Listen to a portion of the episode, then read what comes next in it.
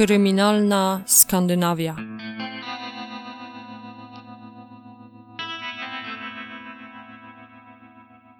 Ten podcast zawiera opisy brutalnych przestępstw i może nie być odpowiedni dla małoletnich słuchaczy.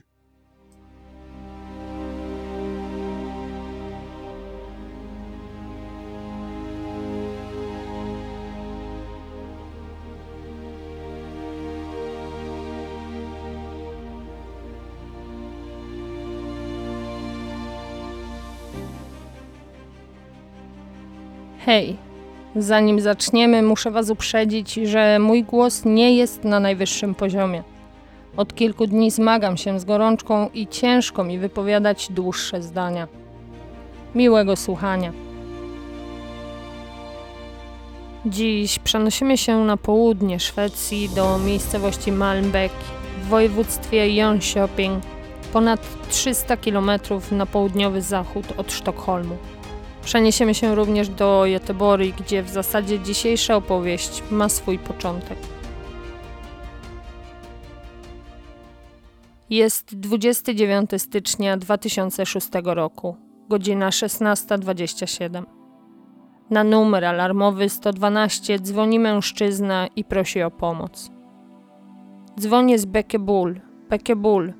Byliśmy na zakupach i jak wróciliśmy do samochodu, chłopiec zniknął. Szukaliśmy go, ale nigdzie go nie ma. Możesz tu kogoś wysłać tak szybko, jak się da? Pyta mężczyzna. Odbierająca zgłoszenie kobieta przekierowuje rozmowę na policję. Po kilku minutach na parking centrum handlowego Bekebul w Göteborg przybywa patrol policji. Eddie Lashon, który zgłosił zaginięcie chłopca, wyjaśnia, że dziesięcioletni Bobby Eike jest synem Niny, jego narzeczonej.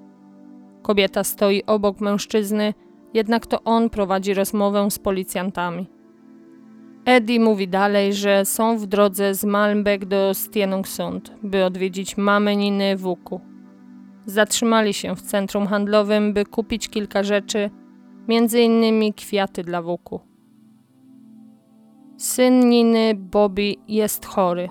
Cierpi na zespół łamliwego chromosomu X. Choroba ta cechuje się obniżeniem poziomu rozwoju intelektualnego. Bobby, mimo iż ma 10 lat, zatrzymał się w rozwoju na poziomie pięciolatka. Bobby ma również ADHD i cechy autyzmu. Choroba sprawia, że chłopiec jest bardzo nieśmiały i ma problemy z utrzymaniem kontaktu wzrokowego. Eddie Lashon dodaje, że Bobby boi się ludzi co sprawiło, że w ostatnich dniach nie chciał chodzić do szkoły. Dlatego również pozwolili mu zostać w samochodzie. Chłopiec upierał się, aby zostać. Mężczyzna zaznacza, że już kilka razy wcześniej zdarzało się, że chłopiec zostawał w samochodzie. Nigdy wcześniej go nie opuścił. Eddie i Nina byli w sklepie zaledwie 15 minut. Gdy wrócili, nigdzie nie było śladu chłopca. Eddie dodaje, że jeśli Bobby się gdzieś ukrył, sam z ukrycia nie wyjdzie, bo będzie się bał. Po krótkiej rozmowie z Edim policjanci złożyli raport o sytuacji. Wszystkie dostępne patrole policji zostały wysłane na miejsce. Wezwano również psy tropiące oraz śmigłowiec policyjny. Dostępni ochroniarze dołączyli do akcji poszukiwawczej. Z racji tego, że w pobliżu centrum handlowego przepływa rzeka, wezwano również policję wodną. Jeszcze przed przybyciem posiłków skontaktowano się ze wszystkimi szpitalami w okolicy. Poinformowano o sytuacji i poproszono o czujność. Rysopis Bobiego zostaje rozesłany do wszystkich lokalnych stacji radiowych, które przerywając program nadają komunikat o zaginięciu chłopca. Dziesięcioletni Bobby Eike ma 150 cm wzrostu i jest mulatem. W momencie zaginięcia był ubrany w niebiesko-szarą kurtkę, brązowe spodnie, czarne buty. Miał na sobie również charakterystyczną ciemno-niebieską czapeczkę z nausznikami. Pogoda tego dnia utrudnia poszukiwania. Cała okolica jest pokryta śniegiem. Chłopiec potrzebuje natychmiastowej pomocy. Eddie jest bardzo zaangażowany w poszukiwania. Nina wydaje się nie rozumieć sytuacji. Jest w szoku. Nie potrafi podać swojego numeru telefonu. Musi użyć kartki, którą ma w portfelu.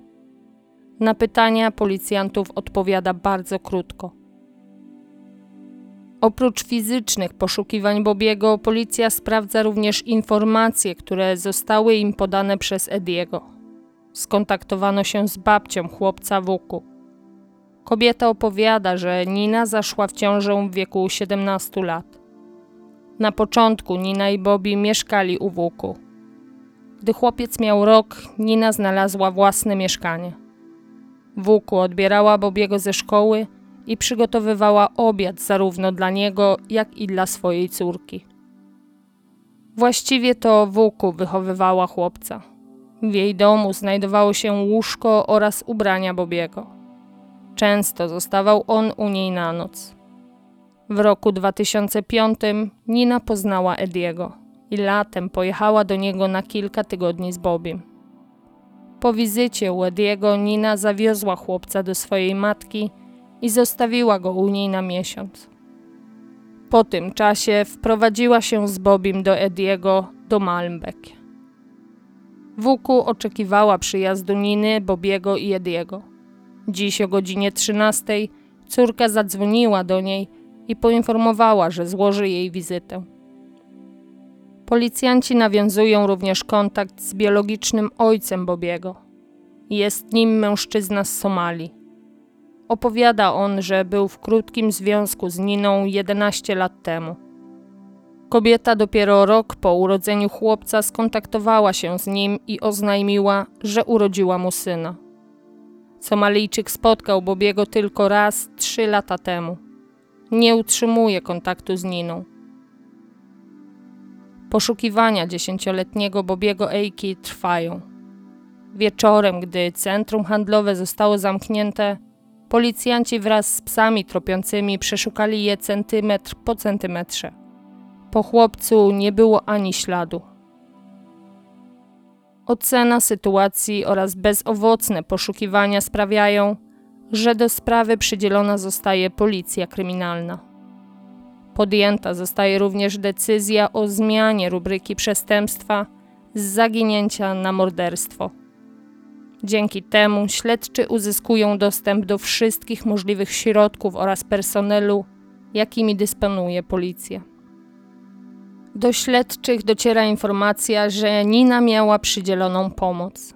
Polegała ona na wsparciu ze strony rodziny, która zgłosiła chęć pomocy w gminie Stenungsund. Gdy Bobby miał 3 lata, gmina skontaktowała się z Inger Unebak i poprosiła, by jej rodzina była wsparciem dla Niny i chłopca. Raz w miesiącu chłopiec spędzał u Inger kilka dni. O godzinie 1.30 skontaktowano się z Inger. Wybudzona ze snu kobieta udzieliła policji dodatkowych informacji na temat Bobiego. Sytuacja, którą policjanci opisują kobiecie, wydaje jej się niemożliwa. Chłopiec nie odważyłby się wysiąść z samochodu, mówi Inier. Jest 30 stycznia 2006 roku. Mija pierwsza doba od zaginięcia Bobiego. Poszukiwania chłopca nabierają tempa. Wojsko ze Skowde i Halmstad zostaje wysłane na miejsce. Policyjne łodzie przeszukują rzekę. Policja odwiedza pobliskich mieszkańców, by zebrać jak najwięcej informacji. Operacja Dorknackning, czyli pukanie w drzwi, to standardowa procedura.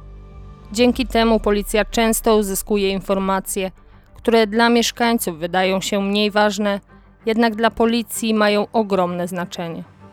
Każda najmniejsza wskazówka i każde wsparcie w tym momencie jest na wagę złota. Mimo ogromnego zaangażowania zarówno policji, jak i okolicznych mieszkańców, nadal nie ma śladu po chłopcu.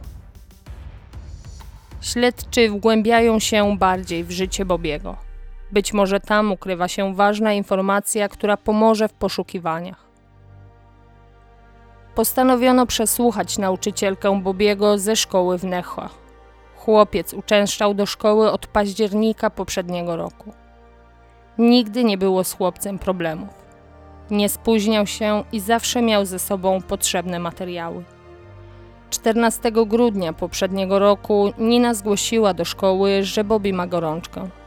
Po przerwie świątecznej Nina ponownie zgłosiła, że chłopczyk jest chory. Do tej pory chłopiec nie wrócił do szkoły. Nauczycielka zorganizowała lekarza, który ma odwiedzić Bobiego na początku lutego, by pomóc rodzinie ocenić sytuację. Śledczy przesłuchują również poprzednią nauczycielkę Bobiego ze szkoły w Stenungsund.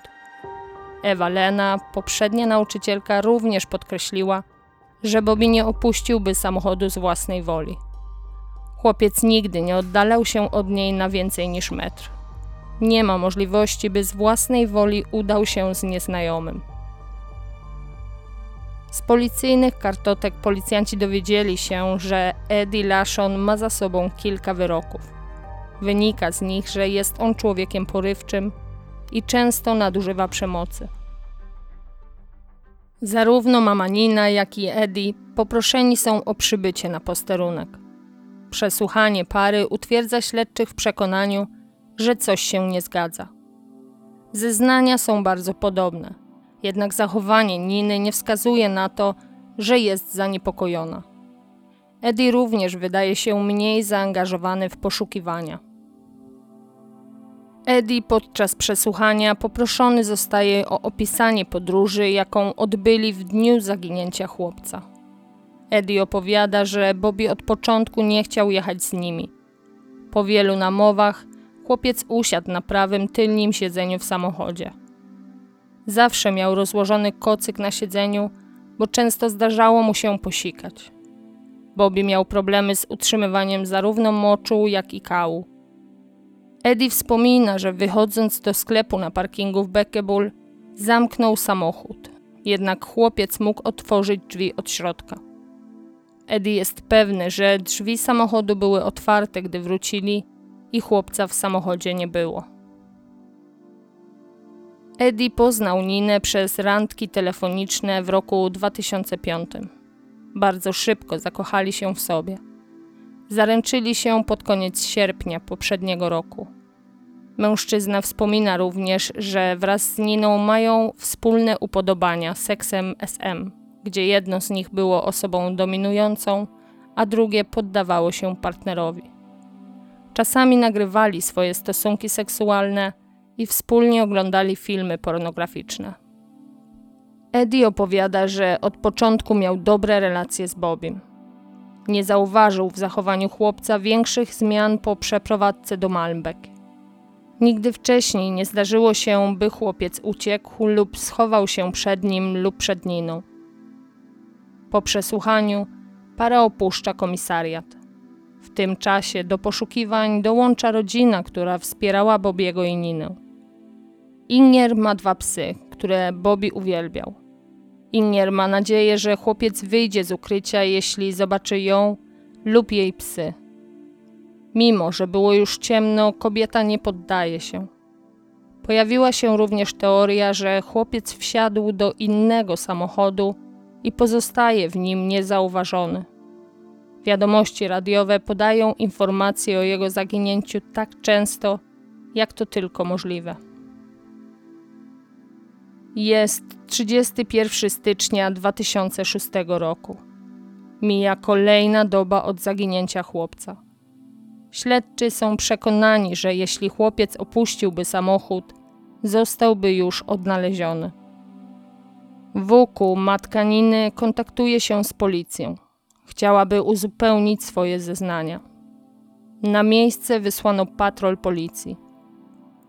Wuku opowiada, że poprzedniego dnia około godziny 19 odwiedziła ją jej córka Nina. Była ona w towarzystwie policjantów, którzy chcieli zobaczyć jej mieszkanie w Stenungsund. Nina ma zdać mieszkanie w lutym. Nadal jednak znajduje się tam kilka jej rzeczy. W czasie, gdy policjanci w towarzystwie Niny poszli do jej mieszkania, Wuku odebrała telefon od Ediego. Mężczyzna zdawał się być zdenerwowany i pytał, co policja robi u Niny. Rankiem dnia dzisiejszego, to jest 31 stycznia, Wuku skontaktowała się z córką, by zapytać, jak się trzyma i czy poszukiwania nadal trwają. Nina odpowiedziała, że była na miejscu chwilę i szukała chłopca. Później pojechała z Edim załatwić adwokata. Wuku wspomina również policjantom, że jesienią poprzedniego roku Bobby skarżył się na ból odbytu. Sytuacja ta miała miejsce po wizycie u Ediego w Malmbeck. Wuku rozmawiała o tym z Niną, która zapewniała, że matka nie ma czego się obawiać. Śledczy postanowili ponownie przesłuchać Ninę i Ediego. Tym razem jednak nie udało się tego zrobić od razu. Eddie był poirytowany sytuacją.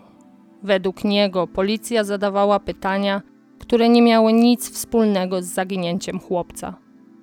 Para odmówiła składania wyjaśnień bez obecności ich adwokata. Kilka godzin później, gdy adwokat przybył na posterunek, wznowiono przesłuchanie Ediego. Ponownie poproszony zostaje o opisanie dnia zaginięcia chłopca. Eddie opowiada, że 29 stycznia wyjechali z domu w Malmbeck do Stenungsund. Do auta podpięta była przyczepka, by w nią zapakować pozostałe rzeczy Niny z jej mieszkania. Celem podróży była również wizyta u Wuku, matki Niny. Nina w swoich zeznaniach ponownie opisała chorobę chłopca. Ponownie również opisała podróż. Tym razem wspomniała jednak, że po drodze zatrzymali się w Huskwarna, by wypożyczyć przyczepkę. Śledczy zapytali parę, kiedy ktoś inny poza nimi widział Bobiego. Zarówno Nina, jak i Eddie nie potrafili sobie tego przypomnieć. Bobby długo chorował. W międzyczasie była również przerwa świąteczna. Przez myśl przesłuchujących przeszło ewentualne porwanie chłopca. Para jednak zaznaczała, że nie mają wrogów. Nie są bogaci, więc ewentualnego okupu nie byliby w stanie zapłacić. Nikt im nigdy nie groził. Ich grono znajomych było naprawdę niewielkie. W ostatnim czasie nie zauważyli absolutnie niczego podejrzanego w ich otoczeniu. Nikt ich nie śledził, nikt nie kręcił się wokół ich domu. Poszukiwania chłopca nadal nie przynoszą efektu. Nie odnaleziono najmniejszej wskazówki, która pomogłaby ustalić miejsce pobytu Bobiego. Kolejne przesłuchanie pary nie wnosi nic nowego do sprawy. Przeczucie policjantów przesłuchujących Ninę i Ediego, że ich wersja wydarzeń mija się z prawdą, nie pozwala im obojętnie przyglądać się sytuacji. Tuż po opuszczeniu przez nich komisariatu, śledczy kontaktują się z prokuraturą, by uzyskać zezwolenie na podsłuch telefonów Niny i Ediego. To jednak nie rozjaśnia sytuacji. Para nie wykonuje zbyt wiele telefonów, a większość z rozmów jest pomiędzy nimi. Z podsłuchu nie wynika nic, co pomogłoby rozwiązać zagadkę zaginięcia Bobiego. Śledczy postanawiają zagłębić się jeszcze bardziej w przeszłość Ediego i Niny. W roku 2000 Eddie Lashon został skazany na 5 lat pozbawienia wolności za m.in. gwałt, pobicie, groźby karalne w stosunku do swojej byłej dziewczyny. Śledczy postanawiają ją przesłuchać. Kobieta wspomina, że poznała Ediego przez randki telefoniczne. Umówili się na randkę, podczas której Eddie opowiadał między innymi, że mieszka na farmie, gdzie zatrudnia kilku ludzi. Para spotkała się kilka razy. Eddie opowiadał kobiecie o zainteresowaniu seksem BDSM. Kobieta zgodziła się, by odegrać rolę podwładnej. Zaznaczyła, że nie zgadza się na to, by Eddie ją wiązał lub bił. Mimo obietnic, mężczyzna związuje kobietę i bije wielokrotnie. Eddie przeprosił za swoje zachowanie i obiecał, że to się nie powtórzy. Kolejnego dnia zaprosił ją do siebie do domu. I tym razem Eddie nie dotrzymał obietnicy. Po raz kolejny, wbrew woli kobiety, znęcał się nad nią podczas stosunku. Poszkodowana nie potrafi wyjaśnić, dlaczego od niego nie odeszła po tych zdarzeniach. Teraz wie, że już wtedy powinna wyjść i nigdy do niego nie wrócić. Tak się jednak nie stało. Podczas ich krótkiego związku Eddie znęcał się nad nią i torturował ją wielokrotnie. Mężczyzna dopuszczał się również rękoczynów w stosunku do jej czteroletniego synka. Kobieta odeszła od niego, gdy ten zaczął sugerować, że jej syn mu przeszkadza. Złożyła zawiadomienie na policję o tym, przez co przeszła. Eddie został skazany na pięć lat pozbawienia wolności. Odwołał się jednak od wyroku i sąd drugiej instancji zmniejszył wyrok do trzech lat pozbawienia wolności.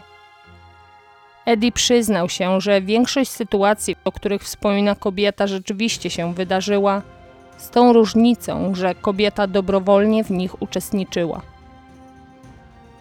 Nina, matka Bobiego, podczas przesłuchań zaprzeczała, by Eddie kiedykolwiek się nad nią znęcał lub kiedykolwiek skrzywdził chłopca. Oskarżenie, za które Eddie odsiedział trzy lata więzienia według Niny, było nieporozumieniem. Sprawdzono również przeszłość Niny. Jej dzieciństwo przepełnione było kłótniami w domu. Ojciec był alkoholikiem. Jako nastolatka Nina szukała potwierdzenia w krótkotrwałych relacjach z mężczyznami. W wieku 17 lat zaszła w ciążę. Po urodzeniu Bobiego zdana była na pomoc swojej matki. Marzyła o wyprowadzce ze Stenungsund i rozpoczęciu nowego życia jak najdalej od rodzinnej miejscowości. Marzenie to zdawało się spełniać dzięki Ediemu, który posiadał farmę daleko od Stenungsund. Te informacje upewniają śledczych w przekonaniu, że coś w tej sprawie się nie zgadza. Po kolejnym przesłuchaniu para wspomina, że po drodze zatrzymali się również na stacji benzynowej, by zatankować. Natychmiast zapada decyzja, by zebrać nagrania z kamer na owej stacji. Na filmie widać, że w samochodzie nie ma chłopca. Nie można wykluczyć, że Bobby położył się na ziemi Pewnym jest jednak, że na tylnym siedzeniu chłopca nie było. Para od początku twierdziła inaczej. Według nich chłopiec był z nimi przez całą podróż. Śledczy rozważają jednak inne możliwości zaginięcia Bobiego. Mija kolejna doba poszukiwań. Na tym etapie śledczy są przekonani, że Bobby nie zaginął na parkingu w Bekebul. W tym momencie śledztwa nie można było mówić o dowodach przeciwko parze. Mimo iż ich dziwne zachowanie, ich mroczna przeszłość oraz filmy z kamery na stacji benzynowej, na której zatrzymali się po drodze, wskazują, że chłopiec nie zaginął w sposób przez parę przedstawiony, nie są to wystarczające dowody, by uzyskać nakaz aresztowania. Jest 4 lutego 2006 roku. Na komisariat w Göteborg przychodzą Nina i Eddie, by porozmawiać ze śledczymi. Tym razem nie byli oni wzywani na przesłuchanie, lecz po rozmowie z adwokatem sami zgłosili się na policję, by uzupełnić swoje dotychczasowe zeznania. Dla pary ważne było, by przesłuchanie prowadzone było z obojgiem jednocześnie. Nie jak zazwyczaj, gdzie każde z nich przesłuchiwane było z osobna. Eddie wierzy, że chłopiec wyszedł z samochodu, by uniknąć dalszej podróży. Bobby od początku nie chciał z nimi jechać. Eddie musiał długo przekonywać chłopca, by wsiadł do samochodu. Według mężczyzny Bobby bardzo bał się swojej babci Wuku. Nina opowiada śledczym, że chłopiec często wracał od jej matki z siniakami na ciele. Ślady po pasku znajdowała głównie na pośladkach Bobiego. Nina opowiada również, że jej relacja z matką była całkiem w porządku, jednak w dzieciństwie często była przez nią bita, nierzadko pasem. Dni mijają. Fizyczne poszukiwania zostały zakończone po kilku dniach. Śledztwo w sprawie śmierci Bobiego nie posuwa się do przodu. Na tym etapie śledczy są przekonani, że chłopiec został zamordowany a jedynymi osobami, które mogły dopuścić się tego czynu są Nina i Eddie. Para zamiast zaangażować się w poszukiwania chłopca, spędzała czas na wizytach u adwokata i oskarżaniu matki Niny o bicie chłopca. Brak jakichkolwiek dowodów na poparcie teorii śledczych pozostawiał im tylko jeden krok: zatrzymanie pary i nadzieja na to, że któreś z nich przyzna się do morderstwa. Ten zarzut to tylko spekulacje. Nie ma pewności, że chłopiec został zamordowany. Mogło dojść do wypadku i para ukryła ciało. Istnieje również możliwość, że chłopiec nadal żyje. Po kilku godzinnych rozmowach z policją sztokholmską oraz oddziałem zajmującym się profilowaniem przestępców, zdecydowano się zatrzymać parę. Jest 14 luty 2006 roku. Prokurator wystawia nakaz zatrzymania Diego i Niny. Oboje zostają zatrzymani w domu mężczyzny i przewiezieni na komisariat policji w Jetebori. Nina zostaje wysłana na obdukcję lekarską. Z raportu lekarza wynika, że kobieta ma wiele blizn na swoim ciele. Żadna z ran nie jest jednak świeża. Stwierdzono również obecność narkotyków w jej moczu. Podobne badanie przeprowadzono na Edim. Lekarz w swoim raporcie nie stwierdził ran na ciele mężczyzny. Wynik badania moczu był identyczny jak u Niny. Przesłuchanie Diego było bardzo krótkie. Policjant prowadzący przedstawił mężczyźnie zarzut morderstwa dziesięcioletniego Bobiego Eiki. Eddie Lashon nie przyznał się do winy i odmówił składania wyjaśnień bez obecności jego adwokata. Nina Eiki odpiera zarzuty przedstawione jej przez prowadzącego przesłuchanie policjanta. Powtarza, że jej syn zaginął w Bekebul 29 stycznia 2006 roku. Podczas przesłuchania kobieta powtarza, że nigdy nie uderzyła swojego syna. Być może kiedyś nim wstrząsnęła, jednak nie można mówić o przemocy wobec Bobiego. Eddie również nigdy nie bił chłopca. Tylko raz uderzył go w twarz. Na pytanie śledczego o narkotyki Nina zaprzeczyła, by kiedykolwiek je brała. Gdy ten przedstawił jej wyniki badań, kobieta powiedziała, że dostała lekarstwa na bazie narkotycznej po zaginięciu chłopca, by być w stanie normalnie funkcjonować. Śledczy zapytali Ninę również o relacje seksualne między nią a Edim. Ich celem było upewnienie się, że kobieta nie jest wykorzystywana bądź maltretowana przez mężczyznę. Nina przyznaje, że pozwala mu się wiązać i często Eddie bije ją pasem podczas stosunków, jednak jest to za jej zezwoleniem. Oboje czerpią z tego przyjemność. Zarządzono przeszukanie posesji Ediego. Farma, którą podnajmował Eddie, nadawała się do rozbiórki. W domu nie było ogrzewania. Jedynym źródłem ciepła był piec i kominek. Nie było również łazienki. Toaleta znajdowała się na zewnątrz. W domu panował nieporządek. W pokoju chłopca były spore ilości kurzu i pajęczyn. Na ścianie wisiały dwa zdjęcia nagich kobiet.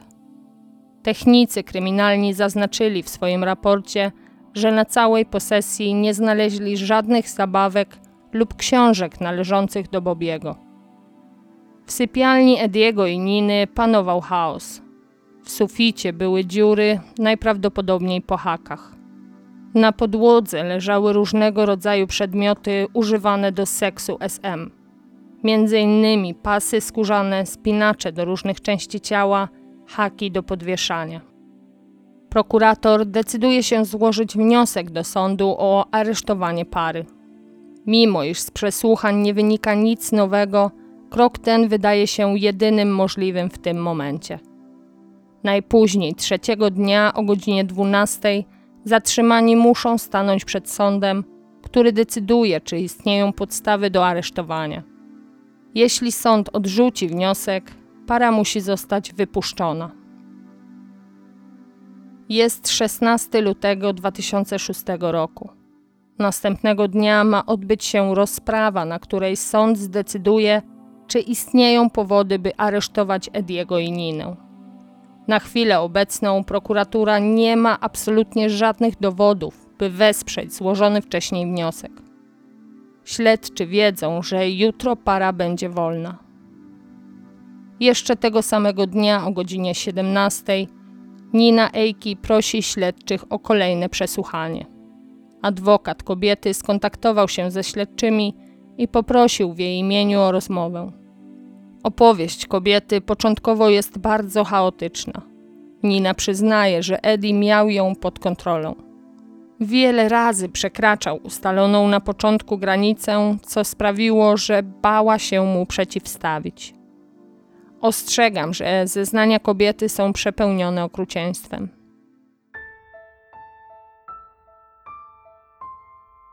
W dniu, w którym zmarł Bobby, Eddie przywiązał go do krzesła i wyniósł przed dom. Zmusił Ninę, by go rozebrała.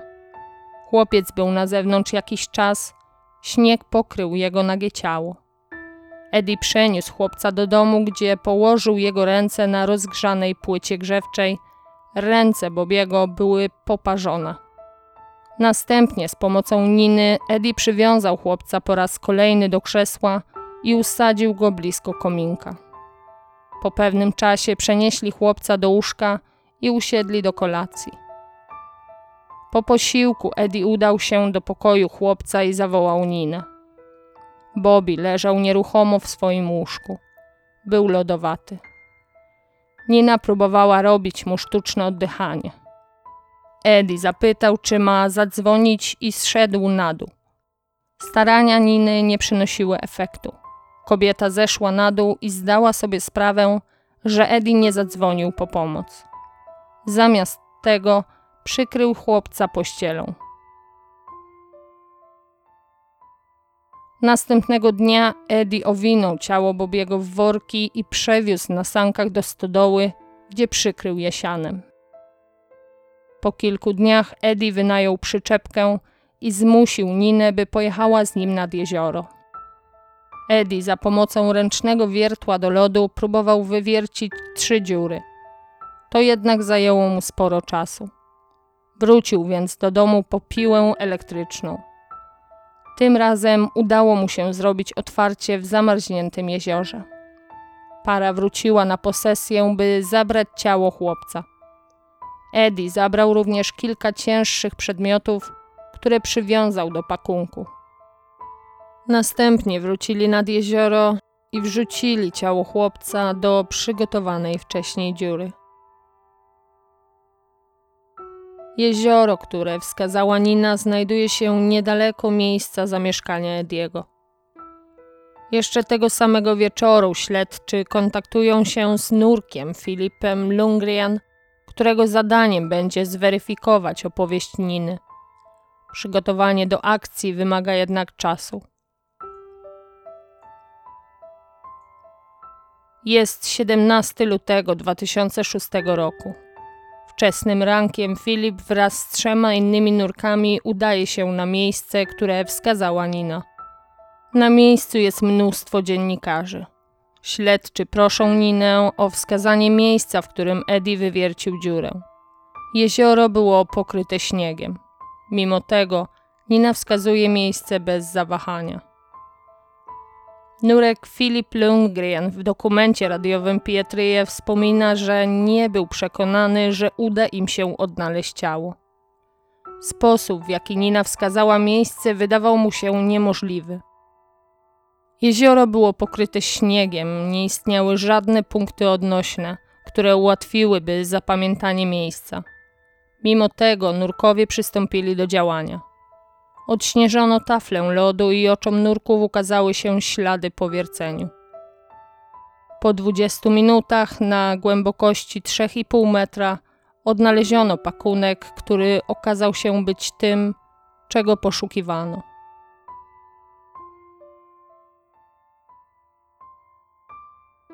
Tego samego dnia o godzinie 12 para staje przed sądem w Ekha. Na rozprawie sąd ma zadecydować o ich aresztowaniu. Nina opowiada, że była w rękach Ediego. Bała się od niego odejść. Mężczyzna często wiązał ją i torturował. Podpalał jej stopy zapalniczką i zakładał spinacze na jej palce u stóp. Z początku broniła swojego syna, jednak z czasem nie była w stanie tego robić. Eddie zmuszał chłopca, by ten jadł kocie jedzenie i pił alkohol z tabasco. Dnia, w którym chłopiec zmarł, Eddie rozkazał jej rozebrać go do naga, a następnie usiąść na nim. Mężczyzna butem przyciskał chłopca do śniegu. Bobby krzyczał i płakał. Po pewnym czasie weszli do domu, gdzie Eddie przywiązał chłopca do krzesła i wyniósł na zewnątrz. Eddie w swoim przesłuchaniu nie miał wiele do powiedzenia. Zaznaczył, że kobieta często biła swoje dziecko. Mężczyzna opowiadał, że nie zmuszał Niny do czynów. To ona sama rozebrała chłopca i trzymała nagiego w śniegu. Gdy wieczorem Eddie przyszedł, by powiedzieć chłopcu dobranoc, zauważył, że ten jest cały zimny. Zawołał Ninę i razem próbowali pobudzić Bobiego. Razem dyskutowali, czy zadzwonić po karetkę. Jednak ze względu na liczne rany, które Bobby miał na twarzy, postanowili tego nie robić. Właśnie te rany były przyczyną, dla której chłopiec nie uczęszczał do szkoły. Rozprawa zakończyła się aresztowaniem pary. Przeprowadzono obdukcję dziesięciolatka. Przyczyną jego śmierci było uduszenie się własnymi wymiocinami. Chłopiec stracił przytomność po tym, jak wyziębiony został ułożony w łóżku, przez co nie mógł odkaszlnąć, gdy zawartość żołądka uniosła się. Lekarz medycyny sądowej znalazł na ciele chłopca liczne rany po pobiciu, zarówno na głowie, jak i na innych częściach ciała. Wiele śladów wskazywało na to, że chłopiec był często wiązany. Podsumowując, Bobby był torturowany od dłuższego czasu. 9 maja 2006 roku rozpoczął się proces przeciwko Ediemu Lashon i Ninie Eiki w sądzie w Ekha. Prokurator oskarżył Ediego i Ninę o morderstwo, ewentualnie nieumyślne spowodowanie śmierci, brutalne pobicie, fałszywe wezwanie pomocy oraz nielegalne przetrzymywanie. Oboje nie przyznają się do morderstwa. Według nich chłopiec zmarł przez przypadek. Podczas rozprawy prokuratura przedstawia kolejne nowe fakty w sprawie. Eddie i Nina razem nadużywali alkoholu. Zdarzało się, że byli pod wpływem alkoholu tygodniami. Gdy Nina wprowadziła się do Ediego, Bobby często był przywiązywany do krzesła. Nierzadko za pomocą szarej, grubej taśmy. Ustalenie dokładnej daty śmierci Bobiego Eiki było niemożliwe. Najprawdopodobniej chłopiec zmarł tydzień przed rzekomym zaginięciem. 9 czerwca 2006 roku zapadł wyrok. Sąd przychylił się do opowieści matki chłopca ze względu na to, że jej wersja wydarzeń zdawała się być przez nią przeżyta. Sąd odrzucił oskarżenie o morderstwo. W swoim rozumowaniu zaznaczył, że tortury, na jakie para naraziła Bobiego, nie miały na celu zabicia chłopca.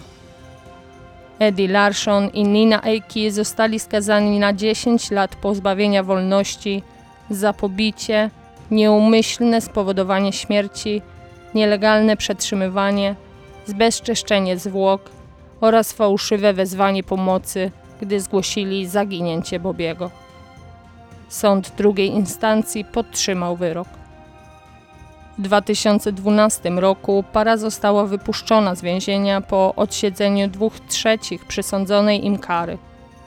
W styczniu 2017 roku Nina, która zmieniła imię i nazwisko, urodziła syna nowo poznanemu partnerowi. Dziecko zostało im natychmiast odebrane. Mężczyzna był karany m.in. za zabójstwo. Eddie Lashon po opuszczeniu więzienia kilkakrotnie do niego wracał, innymi za posiadanie pornografii dziecięcej. Mam do Was wszystkich ogromną prośbę. Nie bądźmy obojętni wobec przemocy w rodzinie. Jeśli widzisz, słyszysz lub podejrzewasz, że komuś dzieje się krzywda, Zareaguj. Zawsze możesz to zrobić anonimowo.